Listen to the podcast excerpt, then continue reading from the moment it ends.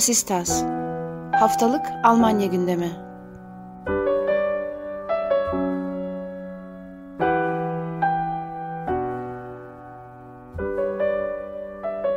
Herkese merhaba, Vasistas'a hoş geldiniz. Yeni yılın ilk bölümündeyiz, 2023'ün ilk bölümündeyiz. Ben Akın Art, Ali Sözen'le birlikte bu haftada sizler için Almanya gündemini değerlendireceğiz.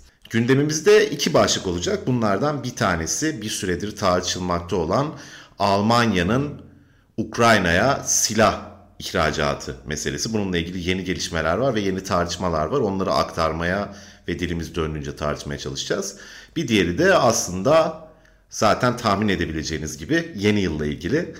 Geçen e, yılbaşı gecesinde aslında geleneksel olarak Almanya'da kutlamaların bir parçası olan havai fişeklerin ciddi bir tartışma konusu olduğunu gördük. Aslında bir süredir zaman zaman tartışma konusu haline geliyordu havai fişek meselesi. Fakat bu yıl başında özellikle Berlin'deki kutlamalar sırasında itfaiye ekiplerine ve polise havai fişek atılmasını da içeren bir dizi olayın meydana gelmesi bu geleneğin ne kadar sürdürülebilir olduğunu ve olması gerektiğini tekrar tartışma konusu haline getirdi. Diğer yandan da siyaset sahnesinde gözlerin Berlin'e dönmesine sebep oldu ve Berlin eyaleti yönetimi ciddi şekilde eleştirildi CDU, CSU çizgisindeki politikacılar tarafından. Bunlardan bir tanesi Markus Söder'ydı, Bavyera eyalet başbakanı. Berlin maalesef bir kaos şehri haline geliyor. Ne seçim düzenleyebiliyorlar ne de vatandaşlarının güvenliğini sağlayabiliyorlar gibi ağır bir ifade kullandı Zöda yaşananlarla ilgili yılbaşı gecesinde. Ardından Gife'nin bir cevabı oldu kendisine. Berlin eyaleti adına cevap vermiş oldu. Gife Zöda kendi işine baksın minvalinde birkaç cümle kullandıktan sonra vatandaşların güvenliğiyle bu kadar ilgileniyorsa Reichsbürger örgütüyle örneğin Bavyera eyaleti içinde ilgilenebilir. Konsantrasyonunu mesaisini buna harcayabilir gibi sert bir cevabı oldu SPD'li politikacının da kendisine. Daha ilgi çeken, daha doğrusu daha çok tartışma yaratan ifade ise aslında CDU başkanı, genel başkanı Friedrich Merz'ten geldi.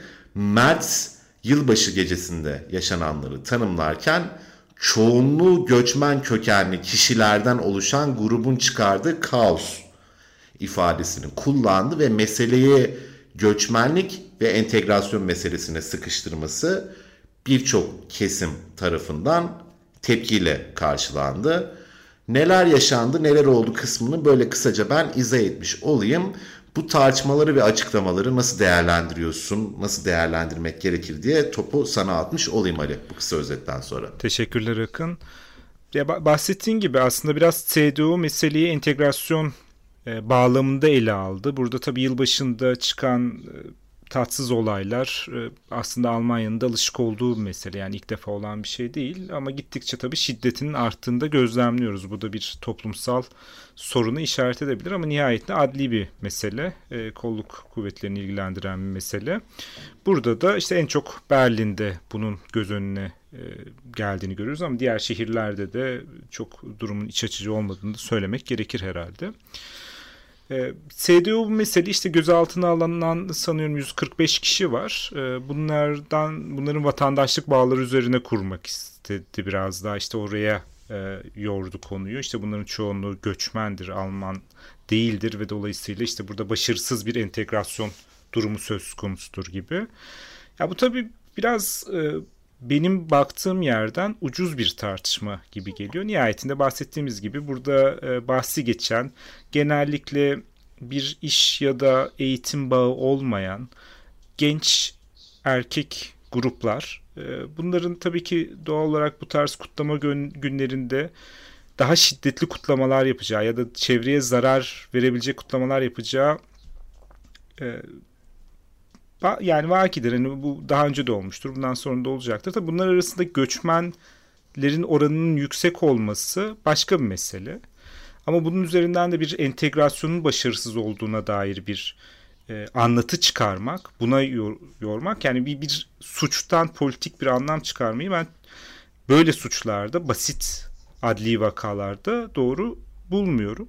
Diğer meselelere baktığımız zaman da burada tabii göçmenlik bağının nerede olduğunu, nerede başlayıp nerede bittiğine baktığımızda başka türlü Almanya'da daha büyük e, ve daha kötü sonuçlarla e, biten e, suçlar da var. Şimdi bu tartışmalar dolayısıyla biraz toplumun bütünlüğüne zarar verebilecek tartışmalar olabilir. Hani burada saymaya başladığımız zaman kimin artıda kimin ekside çıkacağını belirlemek çok güç olur herhalde herkes için.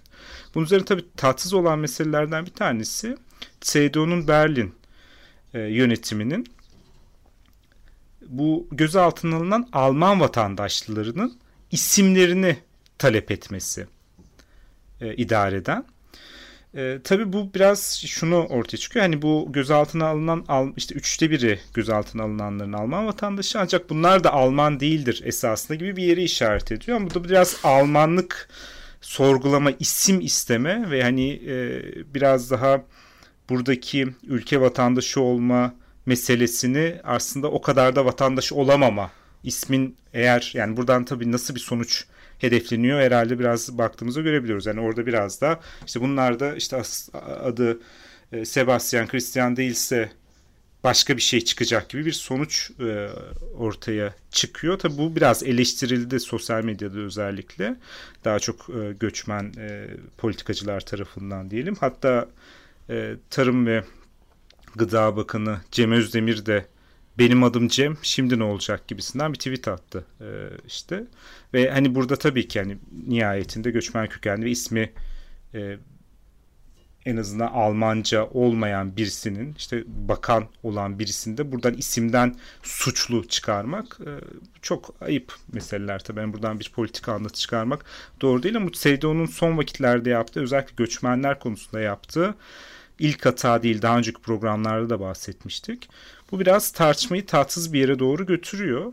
Ee, diğer mesele yani işte havai fişeklerin atılması yılbaşı akşamında yani bu kolaylıkla çözülebilecek e, durumlar. Bu satışlar yasaklanabilir ya da başka türlü tartışmalar yürütülebilir ama bunu entegrasyon ya da başarısız entegrasyon üzerinden değerlendirmek bence doğru değil. Hani burada e, biraz da oradaki şimdi şeylere baktığımız zaman da oradaki gençlerin profillerine baktığımız zaman da topluma da bulundukları yerlerin aslında bak e, temel olarak toplumdaki diğer problemleri de işaret edebileceğini görüyoruz. Dolayısıyla buradan tamamen bir göçmenler ve entegrasyon üzerine bir şey çıkartmanın ben e, nihayetinde e, yanlış bir nokta olduğunu düşünüyorum. Ve Seydo'nun da biraz konuyu buraya tartış e, getirdiğini gözlemliyoruz. E, ama yani umarım e, yakın vakitte bu tartışma bu alandan çıkar.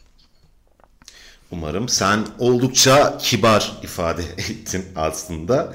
Yani yanlış olmasının ötesinde tartışmaya mahal bırakmayacak derecede neredeyse ırkçı nosyonlar içerdiğini görüyoruz bu açıklamanın. Ve aslında bu ilk değil. Senin dediğin gibi CDU'nun bir süredir böyle konularda benzer noktalara vurgu yapan açıklamalar yaptığını biliyoruz. Bunun sebebi de aslında Friedrich Merz'in genel başkanlığa gelmesiyle başlayan süreçte AFD'ye kayan oyların önünü alabilmek için göçmen karşıtlığı, göçmen düşmanlığı konusunda daha sivri açıklamalar yapmaya başlaması CDU'nun. Bunu bir süredir gözlemliyoruz. Fakat bu kadar terbiyesizleşmesi, bence bu kadar cüretkarlaşması yeni bir şey. Yani sen zaten söyledin çok da temel bir tartışmadır. Bu tarz konularda genel olarak suç meselesi etnisiteyle değil, toplumsal sınıflarla açıklanmaya daha müsait bir meseledir. Genellikle daha yoksul ve daha çaresiz kesimlerde böyle şeylerin olduğu herhalde binlerce sosyolojik araştırma vesaire tarafından şimdiye kadar kanıtlandı. Burada etnik köken olarak yoksullar arasında göçmen kökenlerin daha fazla olması da bir entegrasyon tartışmasından fazlasına daha doğrusu göçmenlerin suçlu olduğu bir entegrasyon tartışmasından fazlasına muhtaç herhalde açıklanmak için. Bu birincisi. İkincisi dediğin gibi bunun önüne almak çok kolay. Yasaklayın. Bunu söylediğimizde mesela örneğin çıksak desek ki bu havai fişek kutlamaları özellikle savaş bölgelerinden gelen sığınmacıları, göçmenleri travmatize eden olumsuz bir etkiye sahiptir. Bu sebeple yasaklanması gerekir desek örneğin büyük ihtimalle alacağımız karşılık bunun Almanya'nın bir geleneği olduğu, ve bu sebeple bu geleneksel ve kültürel sebep tarafı sebebiyle devam etmesi gerektiği olacak Yani o yüzden bir Alman adetinin sürdürülmesi sırasında ortaya çıkan bir takım taşkınlıkları göçmenlere bağlamak bana çok ikiyüzlü ve çok çirkin politik bir şey olarak geliyor. Şunu da söyleyeyim. AFD ile evet gerçekten e, yetişmişler diyelim AFD'ye. AFD'nin bu konuda CDU'dan bir kelime fazla ya da eksik söyleme durumu yok. Yani herhangi bir AFD'li politikacıyı koysak ve kendisine sorsak bu meseleyle ilgili ne düşünüyorsunuz diye. Hatta belki AFD'nin sağındaki bir dizi daha marjinal grubu da alsak onlara aynı soruları yöneltsek herhalde CDU Genel Başkanı Mertz'ten daha farklı ifadeler kullanmayacaklardır. Böyle düşünüyorum ben de bunları da söylemiş olayım. Ben ben de katılıyorum. Bir de tabii bu e, meseleyi buraya tartışmak başka türlü açıklamaları da yol açabiliyor. Hemen hemen bir entegrasyon tartışması açıldı tabii Almanya'da bu, bu e, meselenin üzerine. Ve daha sonra Alman Öğretmenler Birliği Başkanı Sayın Heinz-Peter Maydinger de Bild gazetesine bir açıklama yaptı. Entegrasyonun Almanya'da e, nasıl diyelim çok başarılı olmadığına dair bir açıklamaydı ve bunun için de bir takım öneriler getirdi. Getirdiği önerilerden bir tanesi de şu. Diyor ki göçmen kökenli öğrencilerin çok olduğu sınıfların daha başarısız olduğunu görüyoruz. O yüzden her sınıfa bir göçmen kotası getirilsin. Bunun üzerinde e, göçmen öğrenci bir sınıfa alınmasın diyor. Tabi bu e, çok çirkin bir açıklama. Zaten tartışmaya siyasi olarak gerek yok. E, kafasındaki kota da e, şuymuş. %35 e, göçmen öğrenci oranından e, fazla çıktığı zaman göçmen öğrencilerin oranı bir sınıfta sınıfın başarısının düştüğünü söylüyor. Ve dolayısıyla %35 gibi bir e, oran telaffuz ediyor kendisi. ben burada sana bir soru sorayım. Peki ilkokul öğrencileri arasında göçmen öğrenci oranı kaçtır sence Akın? %30'un kesin üzerindedir diye düşünüyorum. 35 civarı falandır. %40'mış. Yani bahsettiği takdirde yani bu e, sayın e, başkanın, e, öğretmenler birliği başkanının bahsettiği kota getirilirse yani göçmenlerin, öğrencilerin bir kısmının okula gidememesi gerekiyor. Hı hı. Peki bu, bu Sayın Başkan göçmenliği nasıl tanımlıyor? Vatandaşlık bağı üzerinden mi yoksa Seydioğlu beyefendiler gibi kafatası ölçmek mi istiyor? Ya onu tabii e, bilemiyoruz ama yani Açıklamış te, temel, mı bununla ilgili onu, bir şey? O, o, o konuda bir açıklama yapmıyor. Temel e, problemi biraz da yani en azından buradaki e, tanımın e, şuradan e, kurduğunu söyleyebiliriz. En azından bu biraz e, e, resmi tanım. Buradan kurduğunu umalım diyelim en azından. E, annesi ya da babasından herhangi birisinin Alman vatandaşı olarak doğmayan e, insanlar işte ya kendileri göçmüş oluyorlar ya da e, işte göçmen kökenli sayılabiliyorlar. E, tabii bu bunun üzerine bir şey de e, ayrım da zaten e, anayasaya aykırı bir ayrım oluyor. Çünkü diğer türlü e, bir e, anayasanın ayrımcılık yasağına karşı gelmiş e, oluyor kendisi. Herhalde buradan kuruyordur diye umalım. Umalım. Evet umalım diye belirtiyorum ben de. Çünkü bu tartışmalar bir kere açıldığı zaman biliyorsun önüne almak mümkün olmuyor. Evet. Bu kapılar açıldığı takdirde özellikle o yüzden sordum. Daha abuk yerlere gitmesi gibi bir durumda söz konusu olabiliyor. SDU örneğinde gördüğümüz gibi örneğin isimler üzerinden yapılan tartışmada. Bununla ilgili var mıdır? Başka eklemek istediğim bir şey? Ya umarım gündemimize geçelim. Ya bir tek işte e, dilek ve temenni olarak bu tartışmanın bu yönde uzamaması e, dileğimiz var. E, ancak hani biraz konu buraya gidiyor. Bundan bir rahatsızlık dile getirebilirim ancak. Evet yani 2023 yılında böyle ifadelerin bu kadar rahat kullanılabiliyor olması, bu kadar pişkince kullanılabiliyor olması, bu kadar ucuz bir şekilde siyasete alet edilebiliyor olması gerçekten şok edici. Fakat yeni yılın ilk günlerine böyle girmiş bulunduk. Bir diğer mesele aslında bir süredir müzmin gündemimiz olan Ukrayna'nın işgaliyle başlayan süreç ve Almanya'nın buradaki tepkisi. Bildiğiniz gibi Almanya bu savaşa müdahil olma konusunda diğer Avrupalı daha doğrusu batılı partnerlerinden diyelim biraz daha çekingen davranıyordu başından beri. Fakat bu çekingenlik zamanla mecburen kırıldı. Önce yaptırımlar konusunda bir takım adımlar atıldı. Sonra ekonomik anlaşmalar konusunda bir dizi adımlar atıldı vesaire. Başından beri tartışılan konulardan bir tanesi de Almanya'nın Ukrayna'ya silah yardımıydı.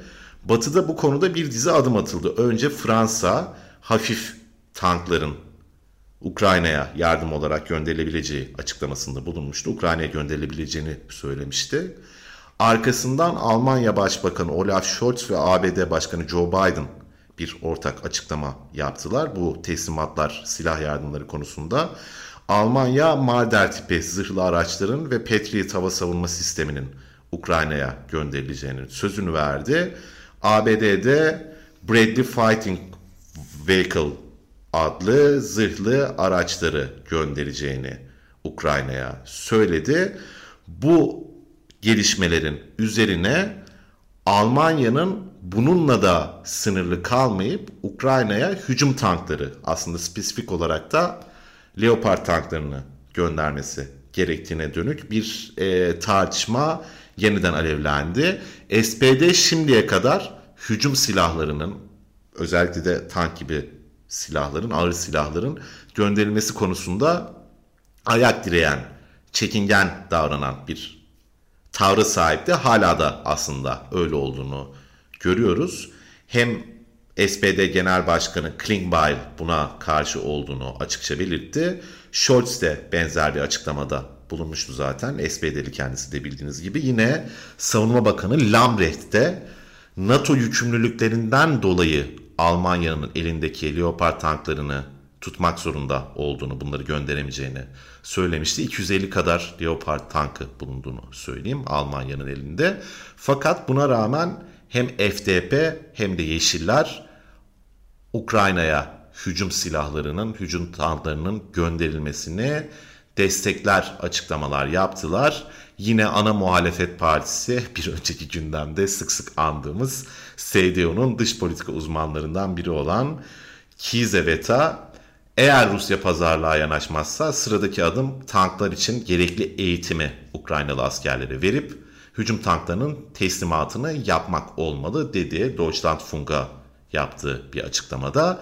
Siyasette bu konuya dair tartışmaları böyle özetlemiş olayım. Sen ne, neler söylemek istersin bu konuda Ali?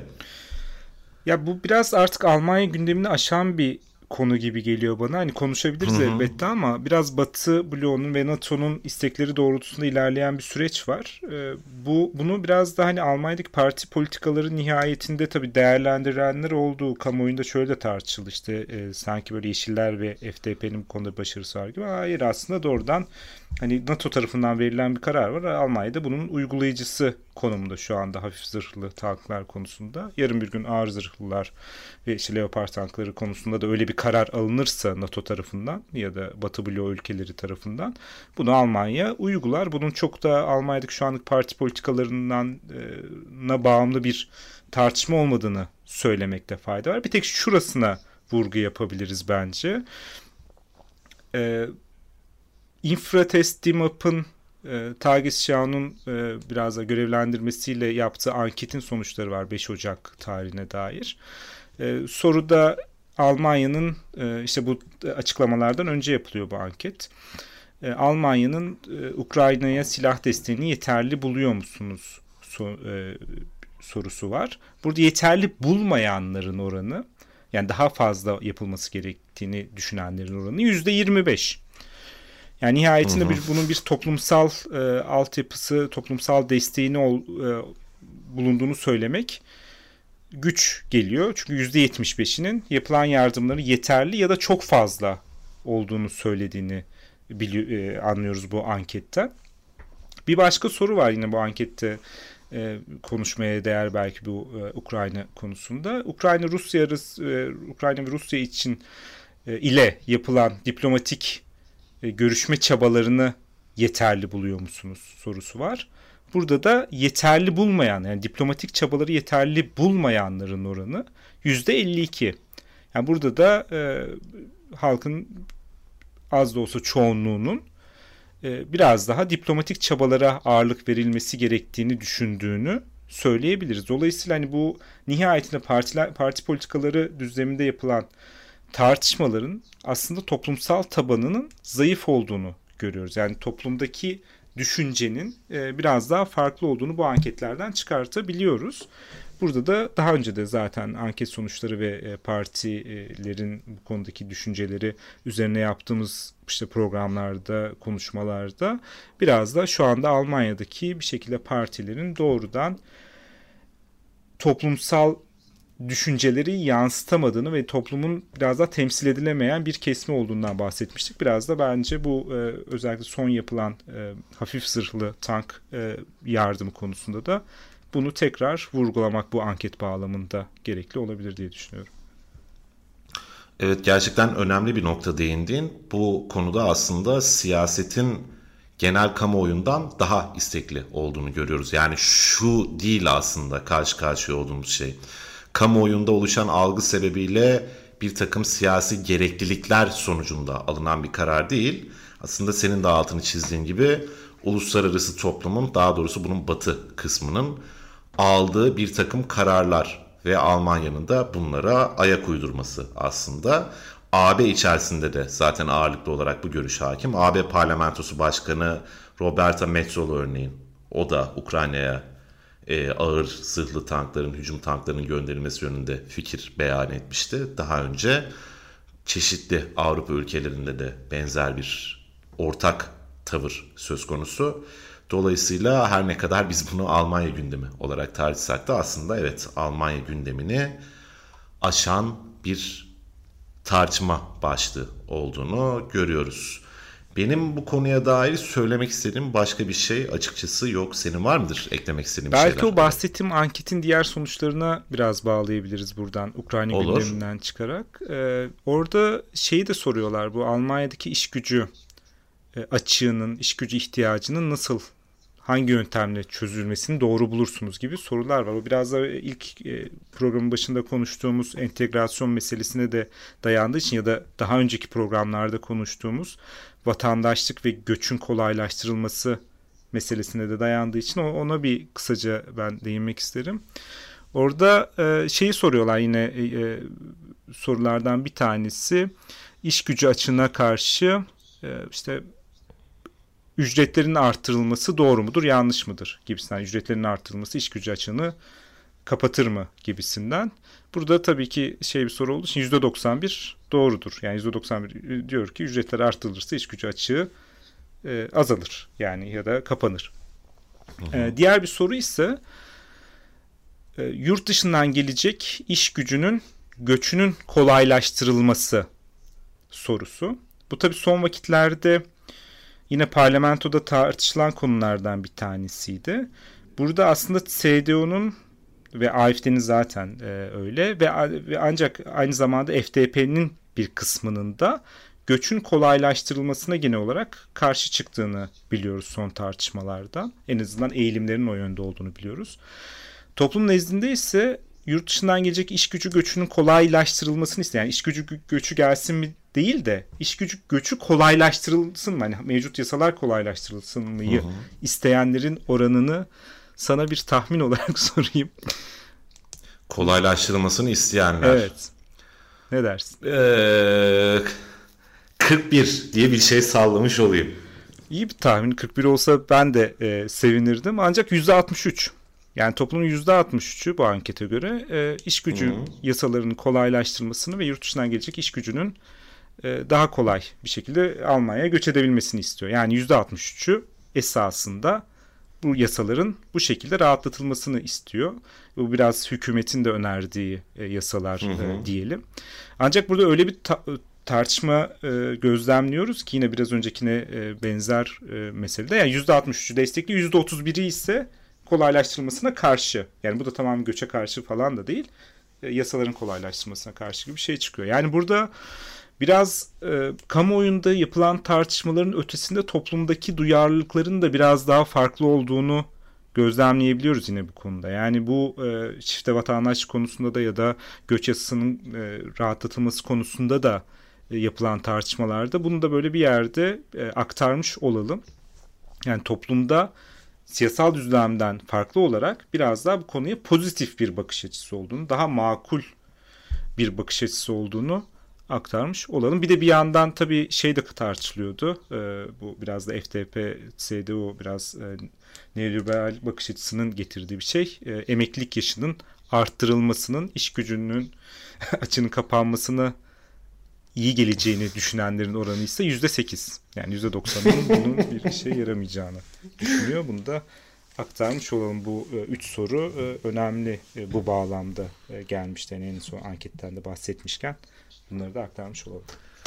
Evet önemli bir nokta. Alman halkının pek çok başlıkta Alman siyasetinden daha sağduyulu ve makul olduğunu da bu şeyle aslında kontrasta mevcut politikalar ve halkın onayladığı politikalar arasında görmüş oluyoruz. Var mıdır başka eklemek istediğim bir şey yoksa senden e, yeni yılın ilk mail adresi hatırlatmasını rica edeceğim Ali. Ha, evet bayağıdır yapmıyorduk. ee, görüşleriniz önerileriniz için e, basitas.outlook.de adresine maillerinizi bekliyoruz. O zaman bu haftalık bizden bu kadar diyelim. Önümüzdeki hafta görüşmek üzere. Hoşçakalın. Görüşmek üzere.